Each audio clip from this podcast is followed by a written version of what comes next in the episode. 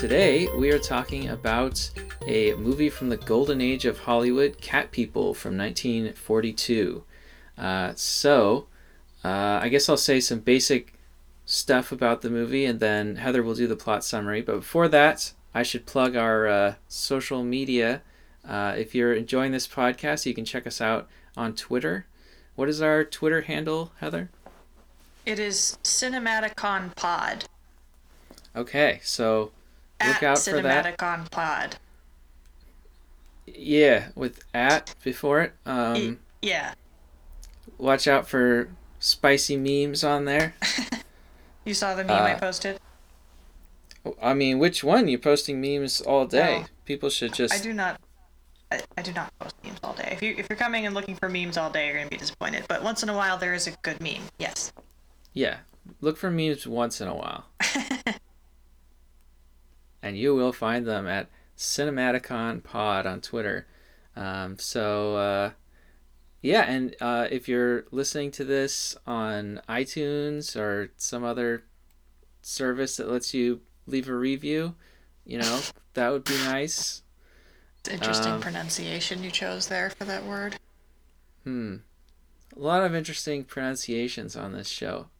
In addition to interesting classic horror movies, of which Cat People is one. Feel like that segue? Uh, Cat People, which was released in 1942, was directed by Jacques Tourneur and produced by Val Lewton. The screenplay was written by DeWitt Bodeen based on a story by Lewton. It stars Simone Simone, Kent Smith, and Jane Randolph and features a musical score by Roy Webb. It was Is a that- huge. Sorry. That? Is that how you pronounce it? It's Simone Simone? I thought it was Simone Simon. Well, she's uh, French, so I would guess it'd be the French pronunciation. Which is Simone Simone? Uh, for the, I mean, we're, we seem to agree about her first name, Uh huh. the, but the last name, S I M O N, in French, you'd say Simon, right? Not uh, Simon. Okay. Okay. I didn't know. Uh, I don't really know either, uh, you know, but I I don't think it would be Simon. Uh, Oh, okay. I didn't. I didn't know. I didn't know she was Anyway. French. So Oh yeah, I mean she's she's super French. So, uh, despite the small budget, uh, the film was a huge financial success, which helped the studio RKO recover from the dreadful box office bomb that was Citizen Kane, released just the year before. Uh, this led RKO to task Lewton with producing a sequel, 1944's The Curse of the Cat People, which we'll be discussing a little later today, along with a string of other low budget horror flicks. Several of these have also become classics, including The Leopard Man, I Walked with a Zombie, and The Body Snatcher. Lewton was given creative freedom, but with one caveat he had to stick with the title given to him by the studio. Sometimes this had humorous consequences, as with The Curse of the Cat People, which doesn't actually contain any cat people, or much of a curse for that matter. yeah. So, uh, yeah, you want to uh, jump into the plot summary? We should say spoilers if you want to enjoy all the surprises in this film. You should go watch it now and then come back. Yeah, this is definitely one you want to watch first because it's really good. Okay, uh, Serbian immigrant Irena Dubrovna is living in New York City as a fashion sketch artist. When she meets Oliver Reed, marine engineer, the two fall in love and quickly get married. Irina has always different felt differently than others, but she isn't sure why that is. One peculiar peculiarity that sets Irena apart is her apartment being in close proximity to the zoo, and while the cries of the resident panther unsettle the other tenants, Irena finds them soothing. Irena is also haunted by some ancient lore of her Serbian village, a tale about witchcraft and evil, women who change into panthers when triggered by anger or jealousy. Her husband insists that Irena see a psychiatrist, especially since she's convinced that if he kisses her, she will change into one of these panthers. As Oliver begins to feel more and more estranged from Irena as she seems to be spiraling further into her delusions, the closer he becomes to his beautiful and charming coworker, Alice. Uh, what did you think of this one, Heather? We kind of we picked this because it's something that you hadn't seen, but I thought that you would really like. Yeah, and a lot of people over the years have been saying the same thing to me. Like, have you seen Cat People? Like, I, I get asked that all the time for some reason. And so I wanted to figure out why people kept saying that to me. Yeah, so I guess we should. Those are two questions, right? First of all, did you in fact like it, and then second, like, what is it about you that you think makes people I don't uh, think that you would like I it? I thought that it would be super obvious once I saw it, and I'm I still don't know. I don't know why. Um. I yeah, I really like it. Definitely, it's a lot different than I expected. Um. What did you expect? Ooh, I don't. I I thought first of all, I thought she was gonna be some kind of like were panther, and she was gonna like turn into a panther, um, like Mhm. in front of us. You know, like we would see it. I thought it was gonna be like a werewolf movie. You know what I mean? Yeah, like uh, the Wolfman, which came out just the year before. Right. That's what I was expecting. Yeah, so that was another thing I wanted to talk about. Um, was uh, the differences between this and the Universal monster movies that were coming out around the same time, uh, and I think that is one one big difference is uh, we don't see the transformation in this. Like those Universal movies are largely about uh, special effects, like Yeah. special makeup effects, right? Like the monsters all are always like front and center. Um, and those are kind of like the money shots of those films are when we finally see the monster transform or wreak havoc you know frankenstein's monster uh, rampaging and destroying things you know it's kind of like it's almost like a you know a kaiju movie or something where you're kind of in it for the the monster action Right. um, whereas here, there's almost none of that. Everything is done through suggestion and implication. We never see Irena transform. Um, and in fact, uh, the filmmakers didn't want to ever show Irena in her uh, panther form, but there are a few shots of her as a panther in the film that the studio insisted they go back and do reshoots in order to add those. I think it's a really interesting approach, and and I I kind of like it. I think it's mysterious. Um, it's kind of that thing again where like, if you see the monster, it's not as scary. Like it, it gives it more of this like elegance almost, and it's its very own flavor. You know. Yeah, to me, the the filmmaking style it almost films feels like uh, film noir.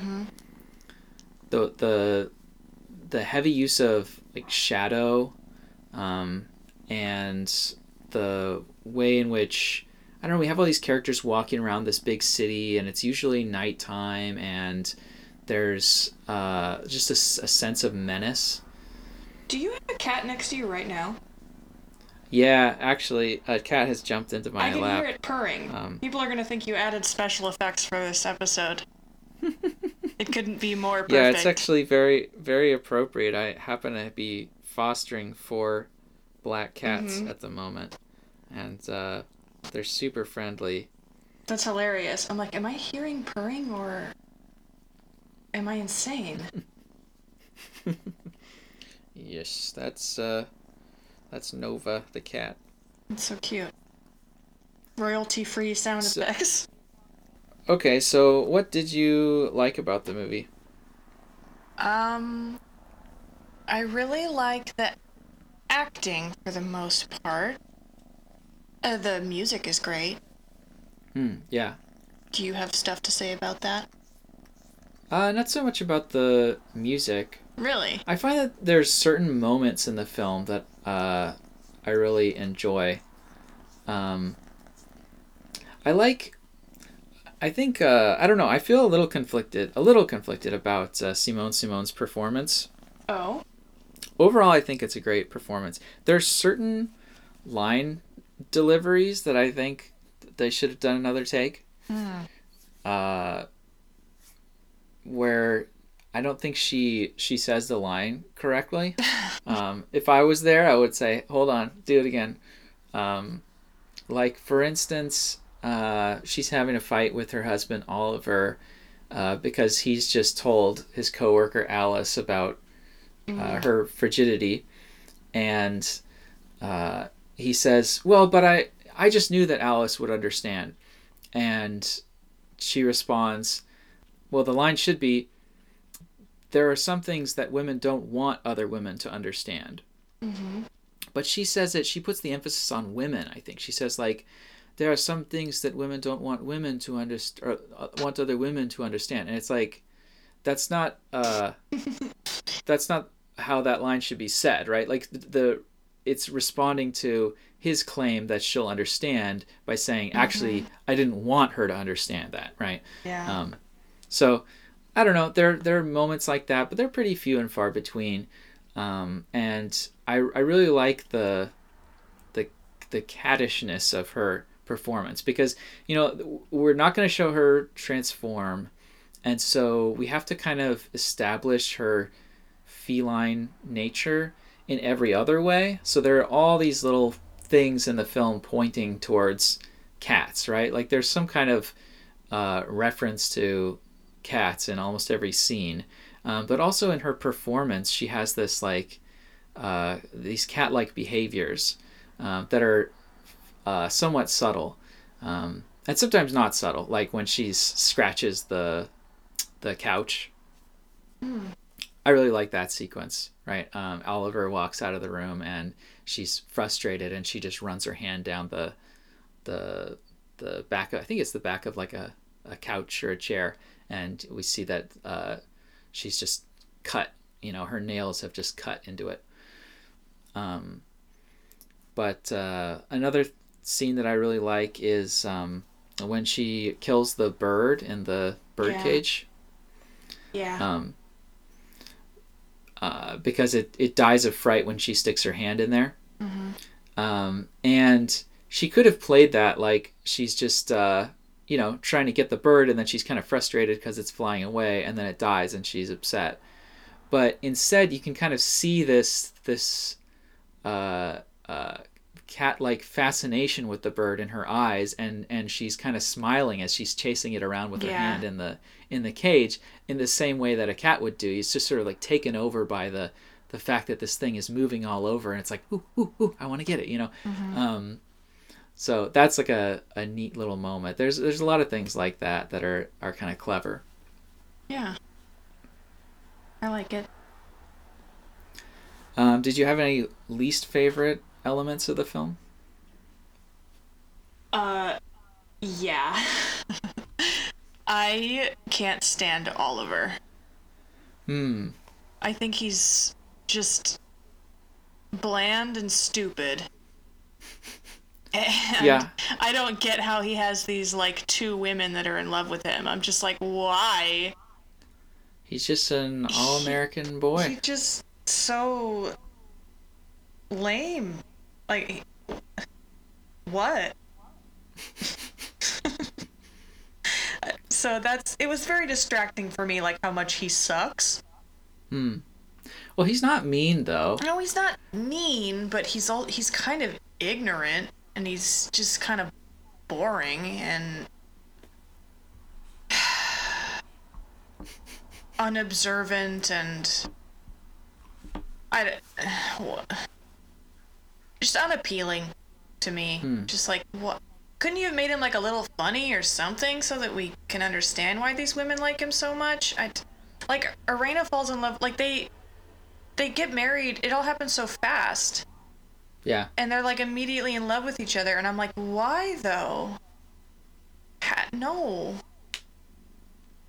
and then alice has probably been in love with him for a while hmm and,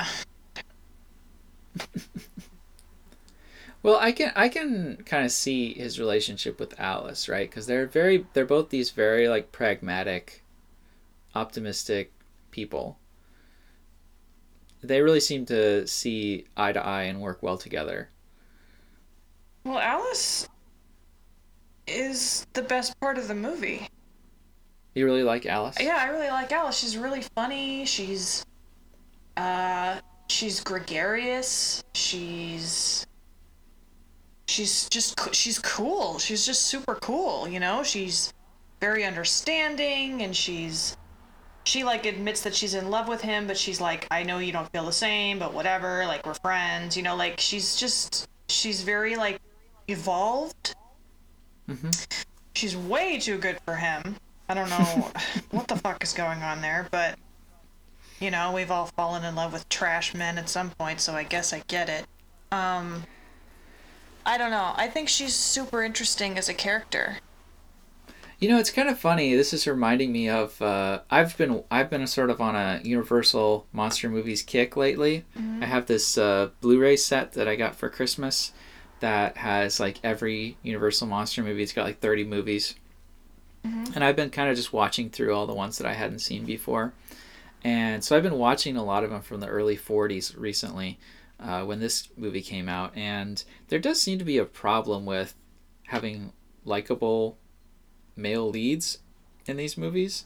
Um, I just watched um, the Invisible Man series, uh, and uh, there's one that came out. Uh, I want to say the same year as this one, uh, 1942, called Invisible Agent Okay. which is actually not a horror. It's like a spy thriller, wartime spy thriller, Oh boy. uh, where the Invisible Man goes into Nazi Germany and you know uses his invisibility to. Well, Get finally they're using it for some kind of advantage. Mm hmm Yeah, I mean it's not a bad premise, but It's a bad movie. for me, yeah, it's not a great movie, and the problem with it, well, one really bizarre thing is um, it has An invisible man. Sorry. no, it has Peter Lorre playing a Japanese man. Oh boy. but he's still doing the Here we go. I'm Peter Lorre, hey, you know, like the the Peter Lorre voice that we all know and love with the thick German accent, and he he's supposed to be Japanese. It's bizarre. Oh no. Um, but uh, and he's like a very stereotypical. You know, he's all about honor, and then he ends up like uh, uh, what's the word? Harakiriing himself. You know, he he uh, stabs himself. Seppuku, yeah. Um, Great. uh, so there's that. But putting that aside, the the real problem with the movie is that the the main character is just like the least likable guy. Uh, he's so frustrating as a character. He's uh, he's a spy. So he's the the grandson of the original Invisible Man, Frank Griffin. Um, so he's Frank Griffin Jr. I guess he would be Junior, junior. And junior, the third, but they call him junior. But what, whatever. Anyway, the po- the point is, he sort of inherited this uh, formula to turn invisible, and he turns it over to the government during World War II, but only on the condition that he gets to be the one to go and spy using the invisibility. Uh, which the generals are like. At first, they're like, uh, "No, you're you're not in the military. You're not. You don't know what the hell you're doing. You're just gonna, you know, get yourself killed and maybe other people." right. But he he insists and he insists, and they eventually give it to him. And so he goes over there, and he just he just fucks everything up. He is just not taking it seriously. Um, he is uh, he's like playing practical jokes and stuff Oh my god. and uh, he uh, kind of hooks up with a double agent. Um, she really reminded me. I don't know if probably Quentin Tarantino saw this because he's seen everything, but he, she reminded me of um, Greta von Hammersmark, the Oh, yeah. the character from Inglourious Basterds. She's like a German kind of high society lady who is secretly informing on informing to uh, British uh, Secret Service on not Secret Service British intelligence services on what the high command of the Nazis is up to, um, and so she's in a delicate position where she has to be friends with these you know horrible Nazi people and not let on that she's secretly has very different views. Um, and he, so he ends up staying in her house and then while that she's having dinner with this Nazi high command stooge guy, um, he's like, uh, you know, pushing the mashed potatoes into the guy's face and like screwing things up and making the guy get all upset and and freaked out and I don't know. The, the, the whole movie is like that. It's like one terrible decision by our uh, pro- protagonist uh, after another and by the end it's just like I just want him to die.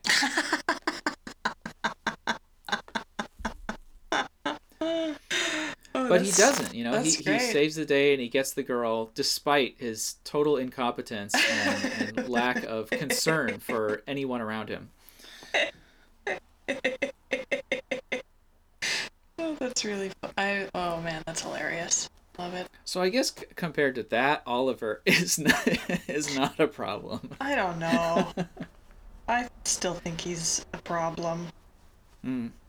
I was like, you know, well, I'll bring it up later. Never mind. well it's it's just i guess it's a it's a different time right like i actually kind of like that speech where uh he's talking to alice and he's like you know it's really it's harder for me because I've never had anything bad happen in my life before. I've never faced any kind of hardship. And so now that I am, it's like way harder. So I deserve even more sympathy. okay. And it's like, hmm. yeah, I don't think I don't Yeah, think uh, uh, someone would say that in 2019. Definitely not. Someone would say it, but they'd be ripped to shreds for it. Yeah. That wouldn't be the hero. No. But uh yeah, he he has a kind of childishness to him. Definitely. That's a good way to put it. He's very naive. So I guess as far as the love triangle goes, I guess are you on the side of Alice then? Uh, this is what I was just gonna say. I was watching the movie and I was like, you know, Irena and Alice should get together and fuck this whole guy altogether. Like, just throw him out completely.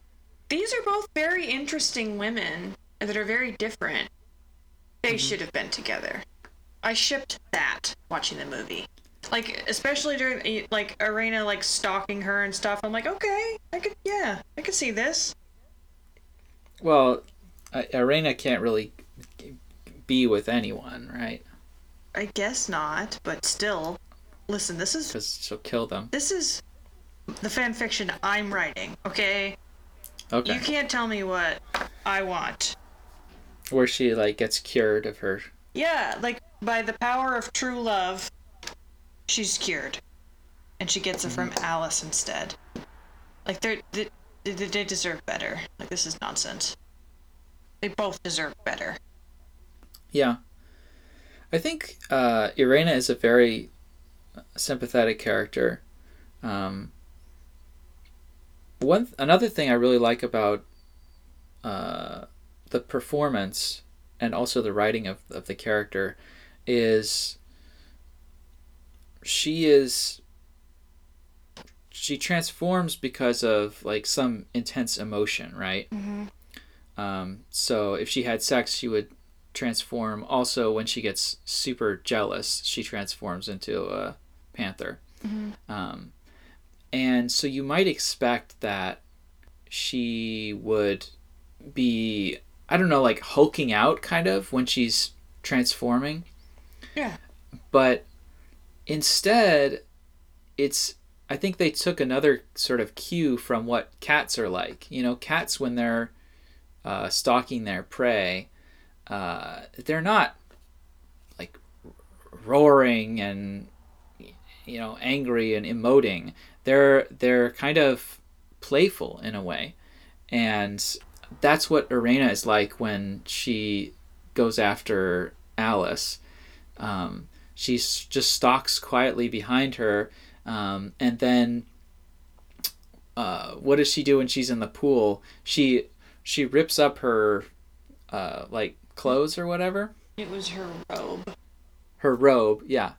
Um, but then uh, she sort of becomes herself again and starts talking to Alice in the pool, and she you can tell that she's kind of having fun with it. Oh yeah.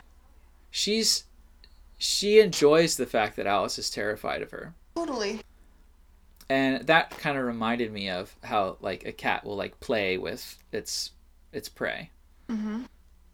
Whereas with something like the Wolfman, you know, there's just this I guess there's more of like a total disconnect between Larry Talbot, the man, and then his wolf form, Mm-hmm. where he's just running around strangling people and acting in this crazy bestial way when he's a wolf.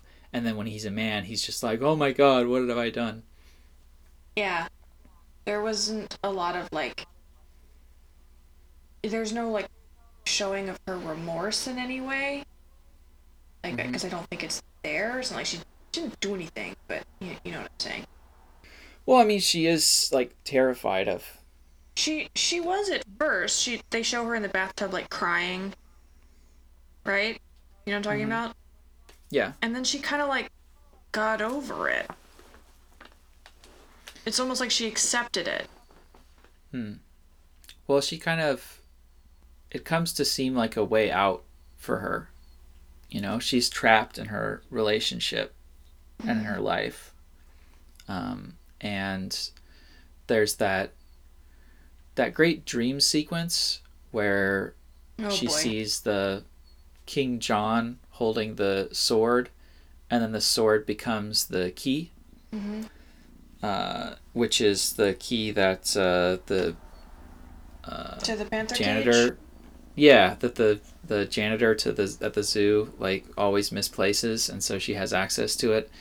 Um, there's a a way in which uh, choosing to become the the panther um, or to you know to let the panther out of the cage which is like a symbolic act is also sort of choosing her own death oh so i did uh, make a note of the uh, interesting title cards that open and close the film Okay. the movie opens with a title card that has a quotation from Dr. Judd, who we then learn in the movie is a is a fictional character. He's the psychologist that Irena goes to see. Yeah, don't even get me started on this motherfucker.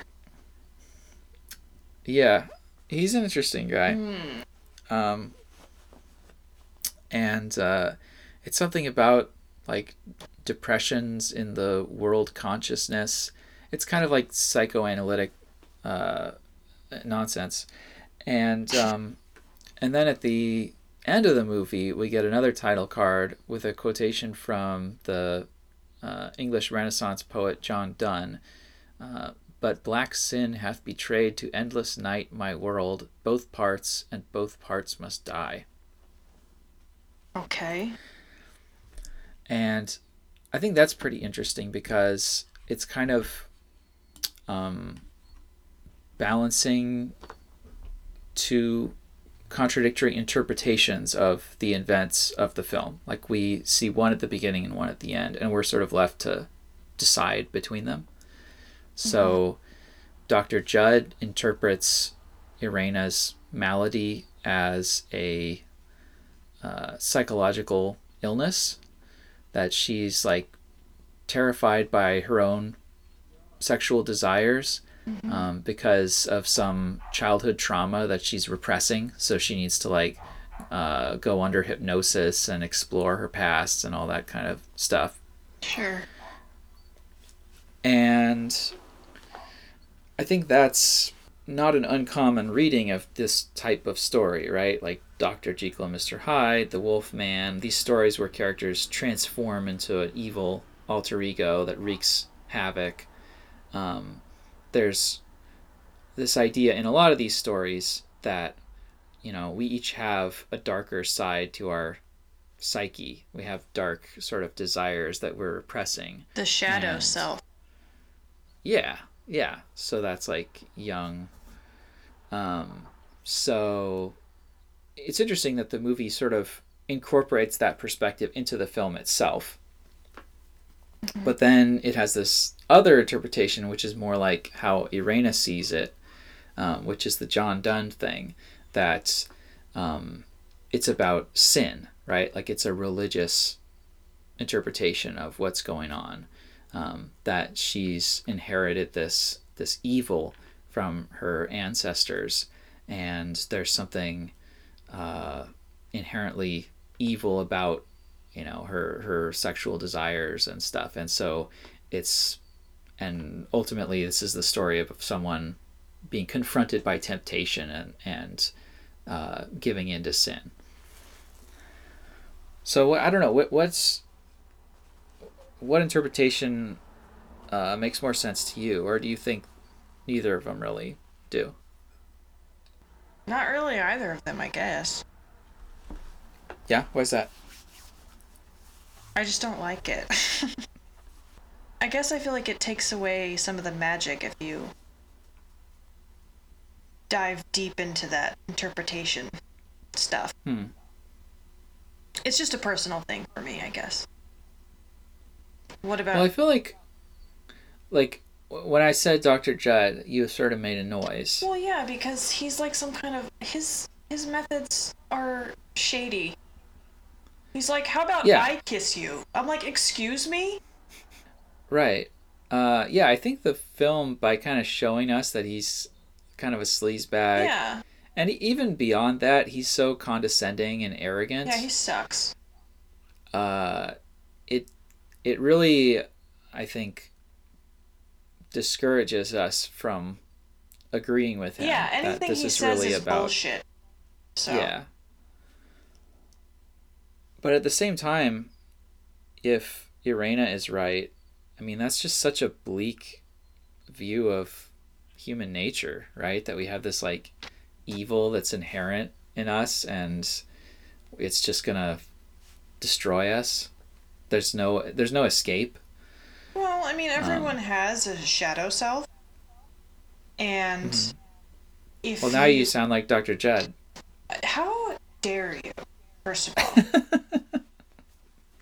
this is just true. And if you, the more you um, like suppress that shadow self, the more it's gonna like manifest in your real life. It's about embracing your darkness and like being okay with it, and that's how you kind of keep it in check.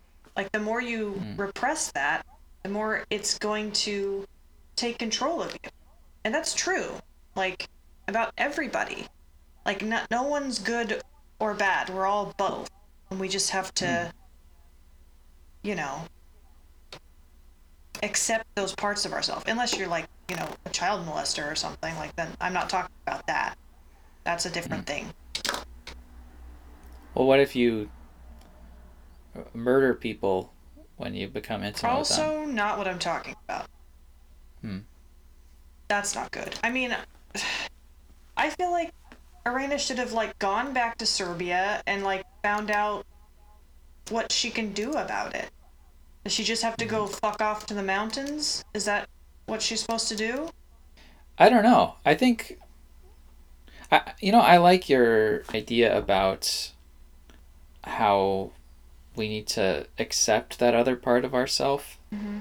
and maybe maybe that's what brings down Irena Yeah. because like we were talking about the dream that she has where she sees King John and she kind of does idolize him. She's got like a statue of him in her mm-hmm. room mm-hmm. where he's impaled a panther on his sword. Um, and so there's something like masochistic about that as as a cat person herself and the descendant of this tribe of cat women um, that she i think has sort of internalized this patriarchal force that represses her um, and then in the dream that sort of morphs into the the death wish the the key that that opens the cage and and causes her death Right. so yeah i don't know i think that makes a lot of sense i also think it's really interesting that she turns into a panther when she dies Is that what happened? yeah Oh. So in the end, she releases the panther from the cage at the zoo, and it jumps out. It like mauls her on the way out and Yeah. kills her. See, I found that really anticlimactic. It was like so. To me, it looked like he just kind of accidentally knocked her over as he jumped out, and I'm just like, is she dead? Like it, it just, I didn't get it. I guess because they yeah, didn't, people they didn't, people died easier back then. they didn't want to be like too gruesome, I guess, and like show her like all mangled. But it's still Yeah. just kind of, I was confused. Like I, I saw the end credits come, and I'm like, wait, what? Like I don't know. I, I wanted something better. Yeah, so that panther then uh, escapes from the zoo and it gets run over by a bus, right? Runned over. Okay. I didn't say runned, I said run. Okay. Anyway, um, and then they go and they find a different uh, dead panther right in front of the cage where Irena was. Okay. So presumably that's her. Got it. She's transformed into that form in death. That is And what I think is interesting about that is that usually it goes the other way in these movies. Like, uh, you know, in Invisible Man, when he gets killed at the end, he becomes visible, and that's the first time we actually see Claude Rains. The only time we see Claude Rains in the film is at the very end in death. Um, So maybe and then the panther in is. The Wolf Man, uh, similarly, he's killed in his wolf form, but then he turns back into Larry Talbot. the panther is her true form. Yeah, it suggests that that's the the real form, the form that she's been trying to escape for the whole film, uh, is the real Irena, which is kind of, uh, I don't know, it's dark, Yeah, it is. but it, it fits, I think, with your interpretation that uh, we need to accept that that that is at least part of ourselves. So because she suppressed it, it took over. Yeah. I guess another way of reading the movie that's interesting to me is in terms of uh, the experience of coming to America and being asked to leave your culture behind. So, uh, Irena is an immigrant, and when she meets Oliver, I think she tells him that he's like the first friend that she's made in this country. So she's a relatively recent immigrant. And uh, Oliver, when she starts talking about cat people and weird stuff, he tells her, uh, those things have nothing to do with you, really, because you're in America now. So uh, he seems to have this sense that, you know, now that you're, you know, being American means not having this cultural baggage from some other country.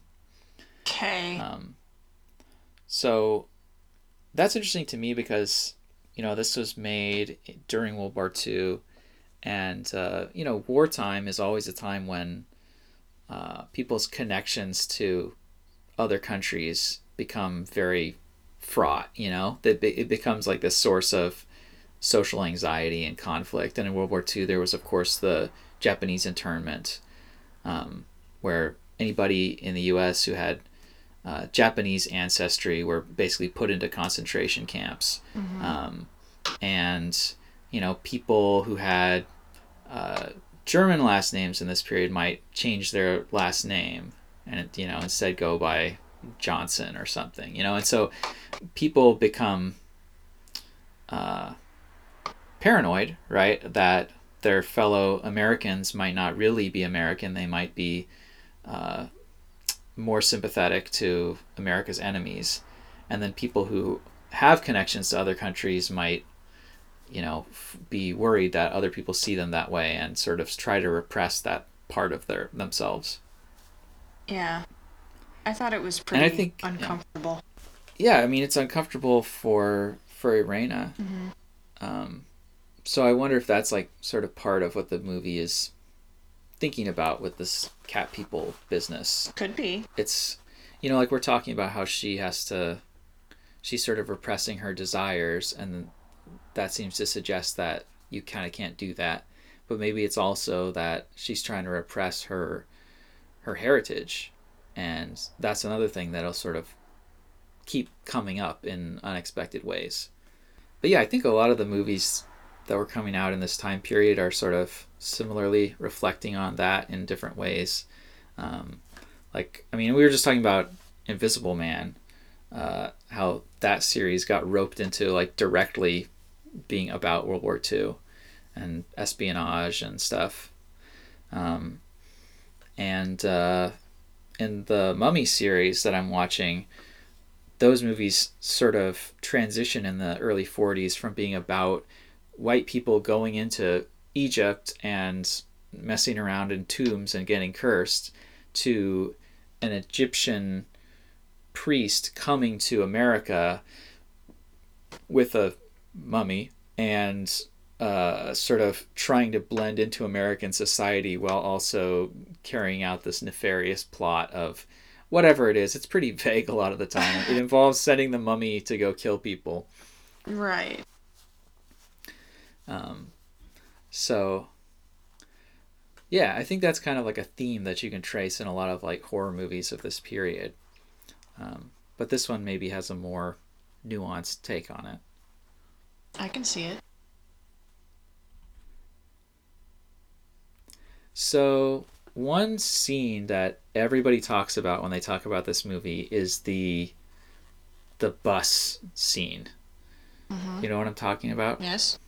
Not where the panther gets hit by the bus at the mm-hmm. end, but um, the first time that Irena stalks Alice as she's walking to the bus stop. So this is sometimes cited as the first jump scare. It's I don't know about that, but it's probably the first fake out scare. Yeah. The first time that we're deliberately have something jump out at us that then turns out to be safe and you know not the monster. Um, and uh, so for a long time after this, actually fake out scares in horror movies were actually referred to as Lewton buses. Hmm. Because of that scene. So, uh, what do you think about that that sequence? What makes it effective? Well, that scene and the pool scene are the only scenes that made me feel like I was actually watching a horror movie. Yeah. The rest of it's not scary. Yeah, it's more of a drama.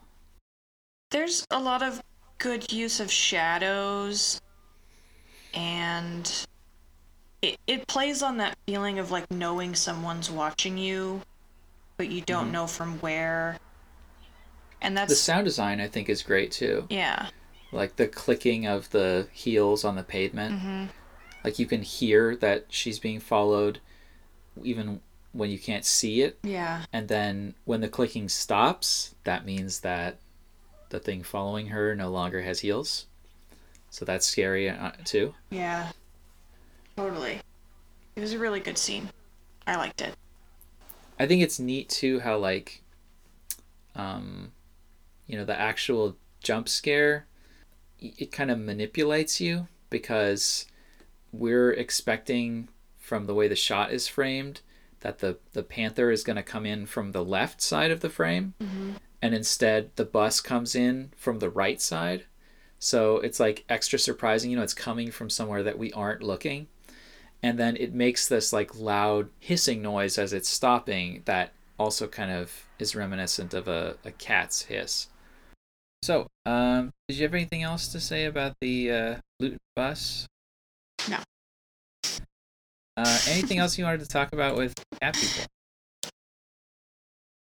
Uh, yeah. I mean, the the lady in the restaurant. Hmm. The what was the that waitress? about? No. Oh. I like the, The waitress in the in the restaurant.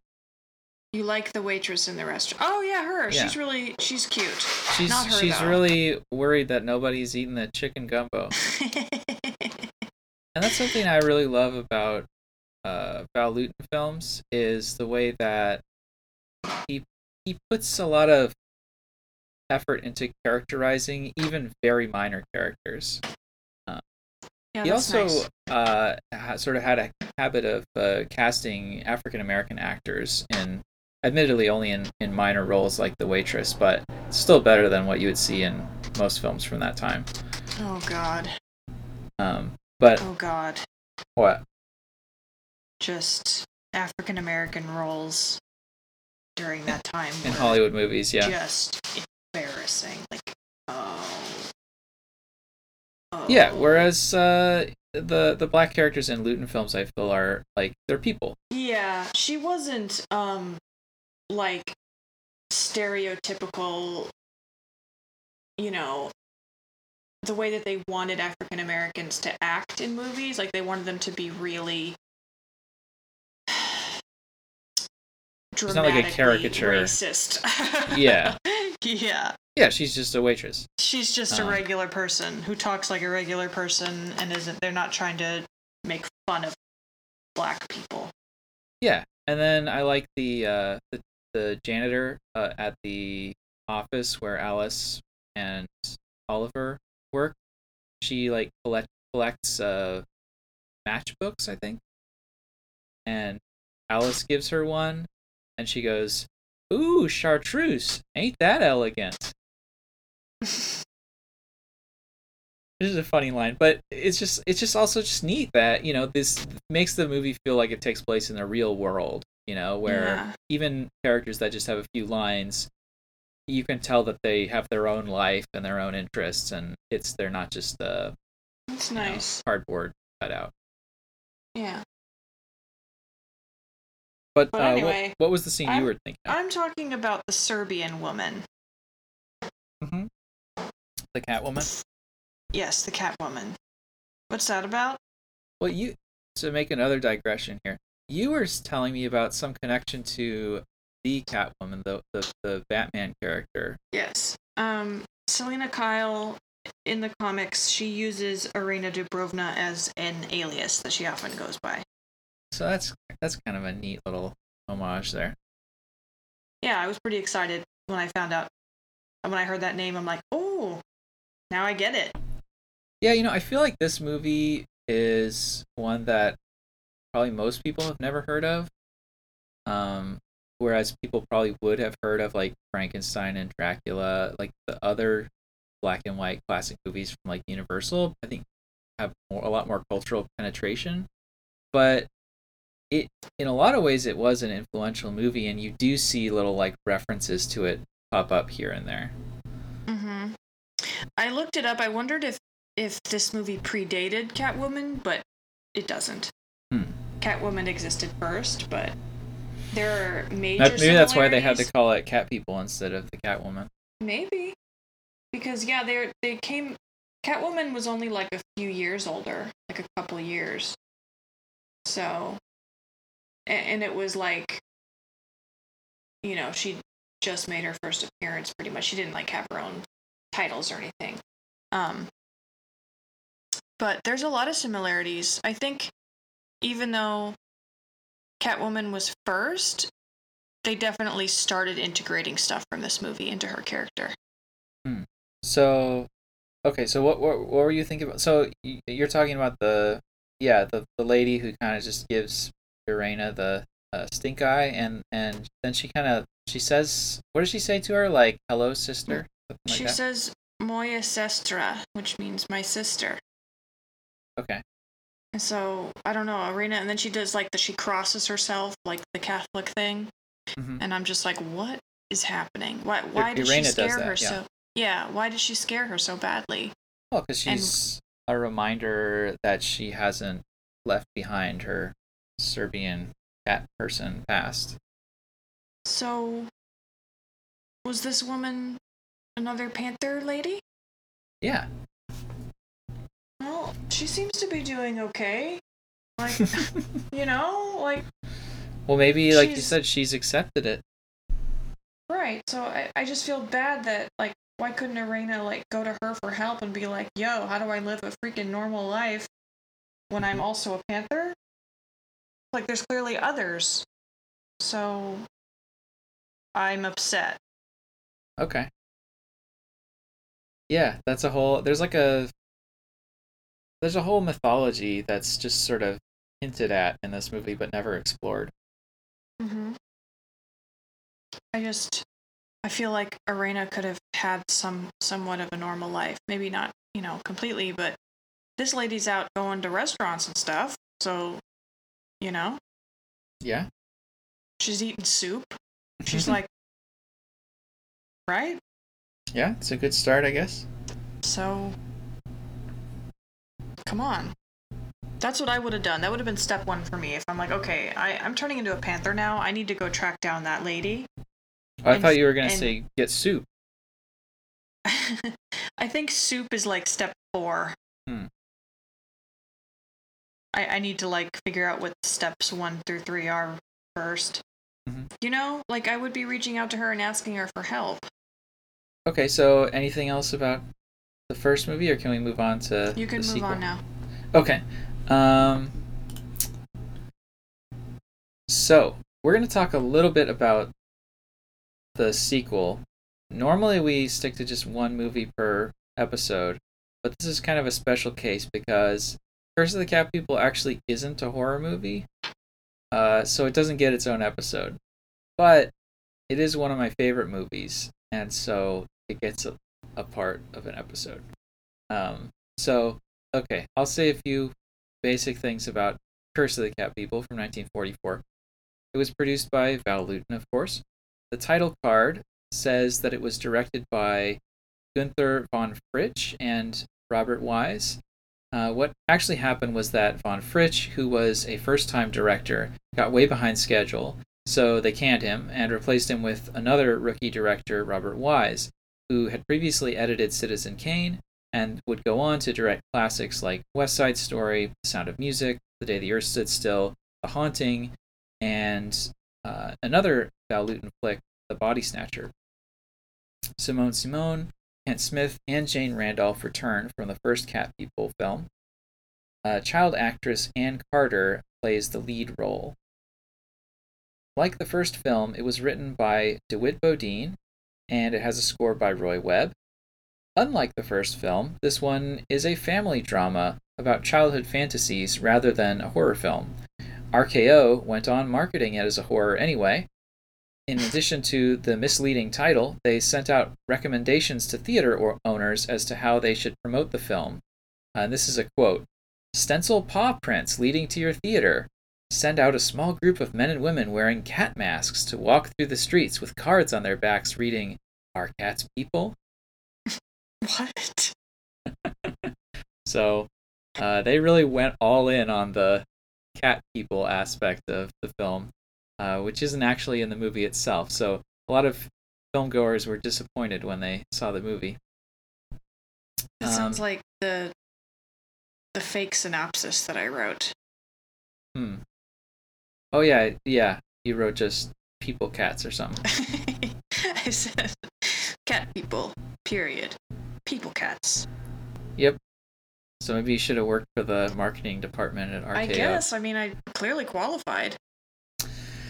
So, uh, in the sequel, a long time has passed since the events of the first film. Oliver and Alice are married and have a six year old daughter, Amy. Amy is an imaginative, quiet kid. Oliver is worried that she'll lose her grip on reality like Irena did with her cat people business, so he gets upset when she believes in fanciful things. He gets super triggered when he finds out that Amy, having found an old photo of Irena, has adopted her as her invisible friend. At the same time, Amy makes friends with a crazy old lady, Julia, who lives in the haunted house the other children are afraid of. Things come to a head when Amy runs away on a snowy night. As Oliver and Alice search for her, Amy is menaced by Julia's deranged daughter, Barbara. So, Okay. um, I'm really interested to know what you thought about this one. Um. Well, within like 10 minutes, I was super triggered because the little girl reminded me so much of myself that Hmm. I was upset. um, she's very, she's constantly like daydreaming and in like her own world. And the other kids are mean to her. She's a super loner. Yeah, it was it was rough for a lot of different points in the in the film. She's very lonely. Yeah, I found her to be very relatable.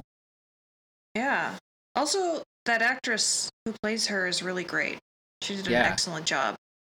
Especially when like the other kids in the movie like are terrible little actors. So Well, and and in uh movies from this period in general, child acting is typically just horrendous. oh, it was awful. The standard was very low, and so Yeah. I think that Ann Carter is just shockingly good as Amy. Yeah, she was amazing. An example of how good she is, I think, is the scene where Julia tells her the story of the headless horseman. hmm we just get a long uh, close-up shot of amy's face as she's hearing the story and she's at first sort of entranced and really loving it but gradually her smile fades as the story gets darker and scarier and you can sort of see the the fear creeping into her expression it's it's a really nuanced thing to ask of a child actor i think Totally. but she, yeah, she really is, is great. I thought so. Absolutely. So, um, so do you you like the film overall? Um, yeah. I I think it's kind of horror esque. I mean, there's a Hmm. ghost in it. Is there? Yes. I guess um, it's similar to the first film in that way, where um, the, you know they wanted to not show the panther in the first film because they wanted to leave it somewhat ambiguous whether it was really in Irena's imagination or not. In this one, there's a similar thing where uh, Irena now is Amy's imaginary friend, but she might be real, hmm and the film I think leaves it ambiguous. I interpreted her as real. Hmm. So I guess I'm more on the side of she's she's Amy's imaginary friend. She's not real.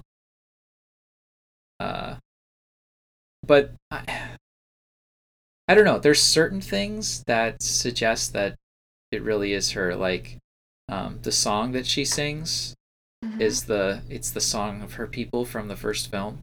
right. So Amy wouldn't know that song. right. But we only first see Irena after uh, Amy sees her picture. Right? So she first wishes for the friend, and we see her look off screen and see the friend. Um, Mhm. and then it's only later that she finds Irena's picture, and then after that we start seeing the friend, and it's Irena. So to me, that suggests that the friend might have originally looked like something else, and then now she looks like Irena because Amy has, you know, taken that image and made made it into the friend. I kind of interpreted it the opposite way. Hmm. Like it was this big reveal, like, oh shit, the friend is Irena. You know? No, I don't know what you mean. Um, like we didn't see her, so it would like be like a bigger deal when we find out who it is. Like Hmm. not because she's taking on a different form or whatever. I see. No, I I think that's there to add to the ambiguity. To Mm-hmm. because if we saw that it was her before Amy knew what Irena looked like, then it you know that would definitely make us think it's a ghost or a or spirit. Um, Right. Well, that's how I saw it. So But yeah, there's there's vanishing li- vanishingly little actual cat people stuff in this movie. It's really Yeah. kind of a strange one of the stranger sequels that's ever been produced, I would say, in that it really is a sequel. I mean, we've got the same characters coming back from the first film. It's Mhm. in continuity with the first film, but it's just a totally different genre. and uh, yeah, that doesn't really really happen. Like uh, you know, what if there were the next James Bond film? It's in continuity with the other films, but Bond has retired from MI6 and now he's like a, a bank clerk and he has like a, a office romance and it's like a rom com. I mean, things are very strange, and I wouldn't even be surprised at this point. uh, it's yeah, it's it's very strange to me. I think in a way it almost works better if you haven't seen the first film. Uh, but uh, yeah, yeah, it's it kind of it it really could be a standalone film. hmm well, and this is what came of RKO just giving Val Lewton the title and saying, "Make a movie with this title, but we don't care what what what, what you do other than that." That's and he's so like, "Well, I wanted to make this family drama about you know a little girl coming of age and everything, so I'll just do that and call it Curse of the Cat People." Okay. He followed their rules, so Yeah. So um Barbara is the Catwoman. That's the same actress Yeah. And I was like as the not Irena from the first film, but the the lady that she sees who says Moya sestra to her. but now she doesn't have an accent and she's a different character? Yeah. I- Okay. I think so. I don't think I it's found that supposed to be really confusing because I was like, why don't you have an accent anymore? Now you're not a Panther woman. What? That was really confusing. That was a weird move. Mm-hmm. Unless you're just not supposed to be as observant as I am and not realize that's the same person. Yeah, I mean, I think I think we've mentioned this before. How in the Universal movies from this period, they always reuse the same cast. Um, Mm. So the same actors would appear in multiple movies playing different characters. Like um, something similar happens in the first two Frankenstein films, where um, Dwight Frye is the Hunchback assistant in the first movie who gets killed by the monster, and then in the second film he appears again as the assistant. It's like a Oh. very similar role, but now he's named Carl instead of Fritz. okay. Well, still I here I think it's because I saw the Panther woman in the first movie and then was really surprised when she was only in that one scene. Like I hmm. kept waiting for her to show up again later on. She looks so interesting. She looked so interesting and I- felt like it, it was a setup for like something bigger. And so when she never showed up again, I was like, okay, well, clearly she's going to be in the sequel then. Mhm. And so then when I saw the same actress, I was like, okay, here we go, finally. But no, she's Yeah, finally some- Some cat people in this movie called Cat Right. Mm, But no. Yeah, and actually they again forced them to go and do some reshoots in order to add in some stuff, at least somewhat connecting it to the previous film. So uh, there's a shot really early on where Amy is at the um, uh, park with the other children on a field trip, and two little boys see a black cat up in a tree, and Oh. and they like make machine gun noises at it and scare it away.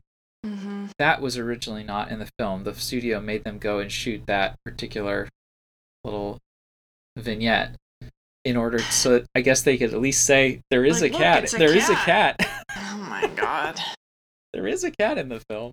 You can't say there's not a cat. That's very cheeky.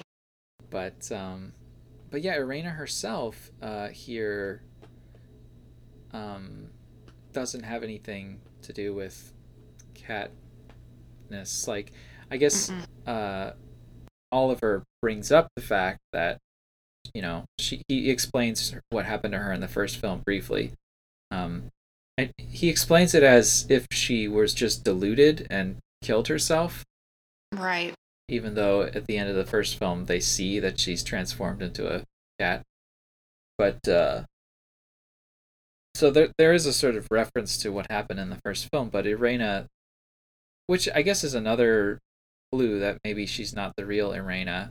She's just a imaginary friend of of Amy. She never brings up what happened to her or cats or anything.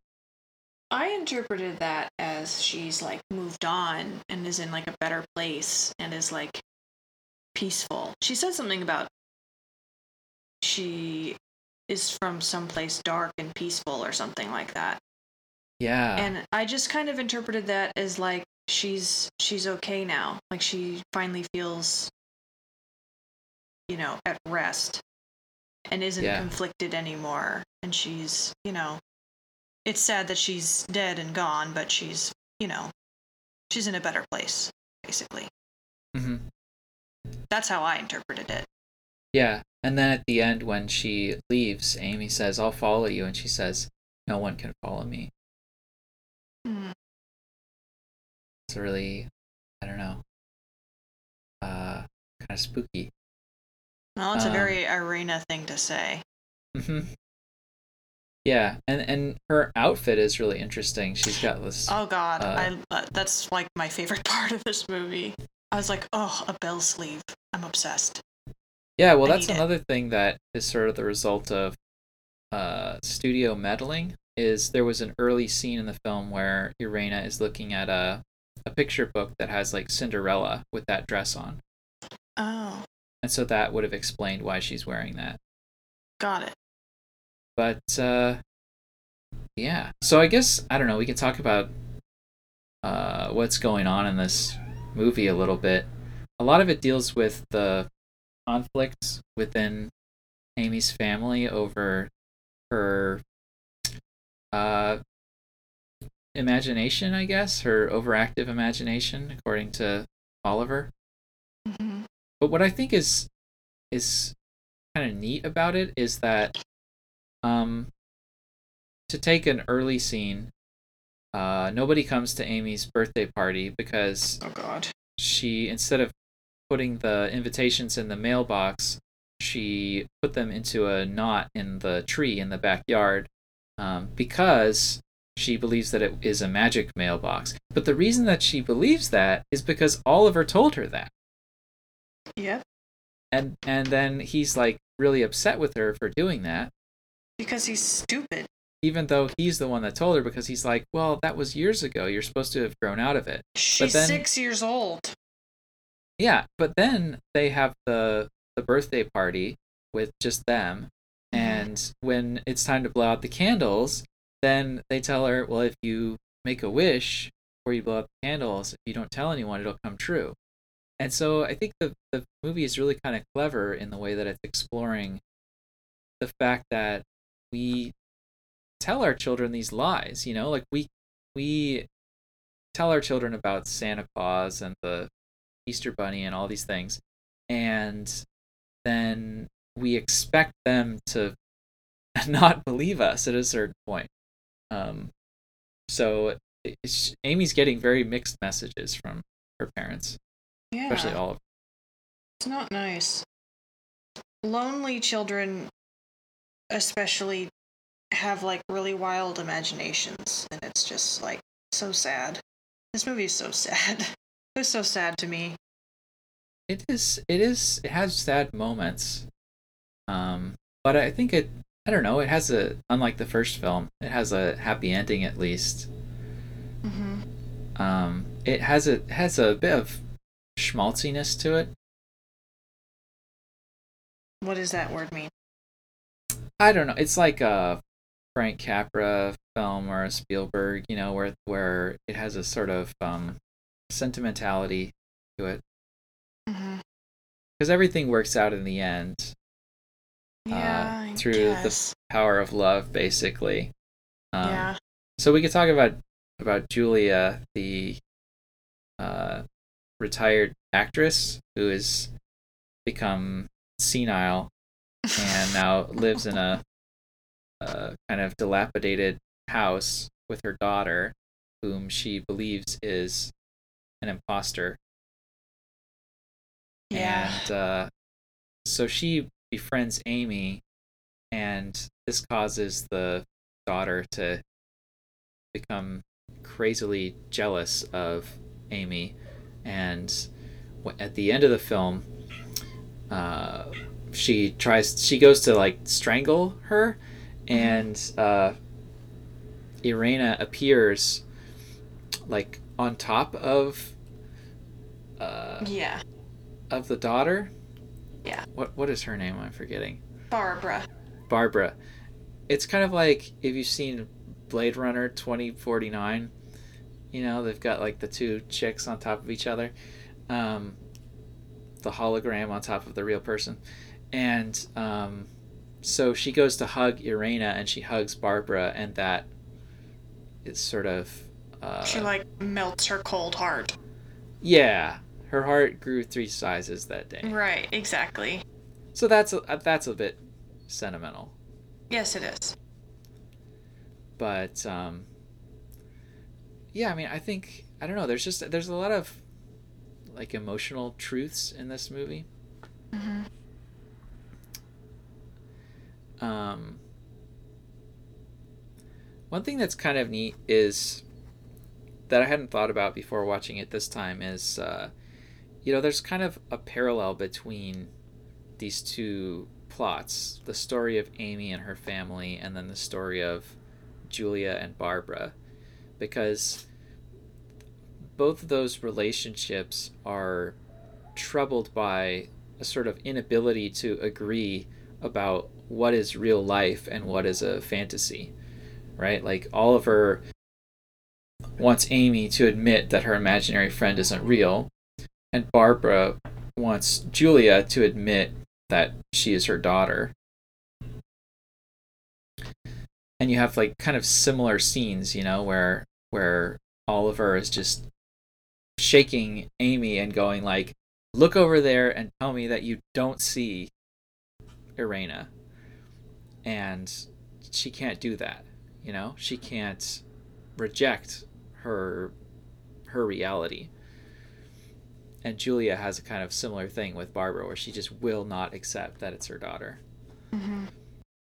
And that's I don't know, I think that's kind of neat because uh, it's drawing a parallel between childhood and old age, um, which is kind of like a really, you know, an ancient truism that old age is a second childhood, right? Um, yeah. And so there's that interesting friendship that can form between this old woman and a young girl because they're both kind of in this fantasy land. You know, they've kind of retreated, or I guess in Amy's case, she she's not ready to come into the world of, of real life. And uh, Julia has sort of permanently checked out. Yeah. I was going to say, like, that old lady is definitely what Amy would turn into. Like, someday. Hmm. Yeah, I mean, they're both fascinated by stories. Mm-hmm. They're sort of natural storytellers. Amy is constantly telling herself these stories. Yeah. And um, being an actress is kind of like indulging in fantasy. Mm-hmm. So, given that the movie is about fantasy, what do you think it ultimately has to say about it? I think the ending is kind of interesting, where, um, you know, Oliver, quote unquote, learns his lesson that he should uh, just let Amy develop at her own pace and mm-hmm. accept her fantasies, and then they'll go away. At the and so in the end, uh, Irena is there, and uh, he asks Amy if she sees her, and she says yes. And he says, I can see her too, but he doesn't look over. Right. And then Irena disappears. So, what do you do with that? Find it extremely depressing. How so? Because Irena disappeared. Mm-hmm. That's sad. So I guess the movie is sort of saying we have to grow up and leave that stuff behind eventually. Yeah, I don't like that. yeah. I think that that's wrong. I think that's the opposite of what we should be teaching people. Just hang on to your delusions for dear life. Not necessarily delusions, but like every, everything's better when you have a little bit of fantasy. Like, don't stop daydreaming. I think society wants to like crush us of all that childlike sort of you know daydreamy side that everyone has when we're children and like that's just that's wrong Mm-hmm. like you can't like fully you can't be like julia and like fully just go into fantasy 24/7 but don't crush it you know Yeah. It's another one of those things where you have to find balance kind of like your shadow self Mm-hmm. Yeah, I feel So- like Oliver hasn't found that balance. Oliver doesn't have enough depth to have a fantasy side. Hmm. Well, I think I mean, he's part- naive like a child, but he doesn't. He's not interesting enough to like understand what his daughter's talking about. yeah. Although I guess he did invent the like magic mailbox, Mm-hmm. but whatever. Then he's like, Well- "What? What do you mean the magic mailbox?" I mean, he he was attracted to Irena. True. He, I think the reason he responds so badly to Amy's imaginary friend is because it takes the form of Irena, and she's kind of his dark side. You know, she's the the dark part of his past, and maybe he's never Yes. come to terms with uh, their relationship and how that worked out, yeah, the role I that he had in her death. Alice said something about that, like he never got over it. And she even calls him out. She's like, "Look, I'm not jealous, but y- y- you you're obsessed with Irena. Like, knock yeah, he off." still he doesn't get rid of the pictures. yeah, That's like Also, super sad when um, he has to burn the pictures. he says something really stupid. He's like talking about um his daughter, and he's like, "Uh, it's almost like she's a Irena's child." It's like, bro, do you know how babies are made? Like what? So my favorite, I have a favorite shot in the movie, which is when Irena leaves. She sort of says goodbye to Amy near the end of the film. Um, the Irena's kind of standing towards the back of the bedroom, and Amy's in the bed, and uh, as Amy gets up from the bed, the camera slowly pans left, and it's uh, the bedpost passes in between the lens and uh, Irena. And when we get to the other side of the bedpost, she's just gone, and we just see Amy standing, you know, looking towards the window, and the um, the curtains kind of flutter a little bit. I just find that to just be such a beautiful shot. It's such a, a great decision to do that instead of having her like fade out because it's That's it's nice.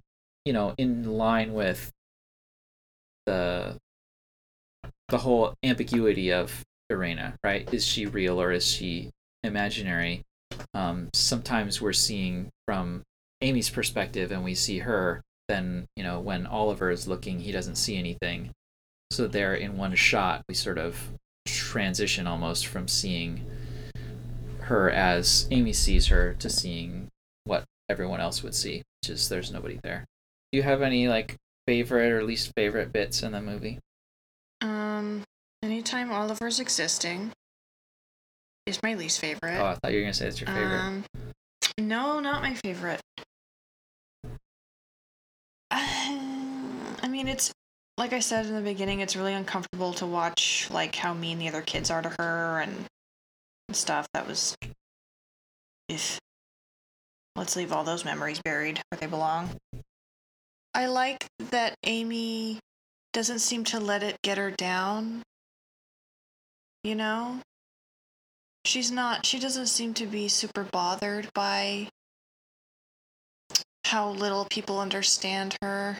I know she's only six, and that's that's going to come in her teenage years when she starts resenting everybody for that. But I I don't know. I just really liked her as a character and thought it was it was great. Yeah, it's like she doesn't come off as dumb, but the movie No. really shows us how strange and confusing the world is at that age. hmm Do you have anything else you wanted to talk about with uh, that one? Not really. Okay, so Uh, I had a lot of questions, but you answered them all. So. oh, that's just how good of a host I am, I guess. I guess so. Well, I have one more question. So between Cat People and Curse of the Cat People, which one did you like better? I guess probably cat people. Interesting. Yeah, I think most most people probably would say that. My uh, the sequels, I like it way better than the first one. They're both really good, so it's hard to say. But I just kind of like the spooky, intense aspects of cat people. Yeah. Okay. Well, um, for next time we have a very special episode coming up. Mm-hmm. You want to tell our listeners? Uh, yeah, so we're gonna do a crossover episode with my other podcast, Hauntings and Homicide. Since we uh, are covering Amityville, we decided uh, all three of us, Kenny and I and Selena, are gonna get together and and cover the movie that was based on the stuff that went down at Amityville. Yeah. So in Um, your other wait. podcast, you like to talk about real life, uh, Yeah. murders or Murders and hauntings unexplained deaths, together. Yeah, just like some kind of spooky, spooky element. spooky crime. hmm hmm And so the movie, The Amityville Horror from 1979, was based on a book that I guess a guy wrote who claimed he was he and his family were chased out of their house in Amityville by a, a ghost. Uh, it's a demon. A so demon, okay. Get your shit together. it's been a while since I've seen the movie, um, and uh, maybe people at home should know the movie actually kind of sucks. So um, I'm kind of looking forward to that as well. We've never really done a bad Well, movie on this podcast. I'm I'm excited for it to suck because this stuff is really scary to me. So the more it sucks, the easier it'll be for me because I'm pretty scared. Yeah. I'm scared to watch it. Hmm. So, um, yeah, uh, listeners, check that movie out if uh, you must, and definitely check out uh, the Hauntings and Homicide podcast episode on it. That's gonna come out like uh, next week, August eighth, I believe. Yeah, August eighth. So, uh, and then our episode will come out like a week after that, maybe. Sounds good. All right. Well, we'll s- not see you then. Uh, goodbye.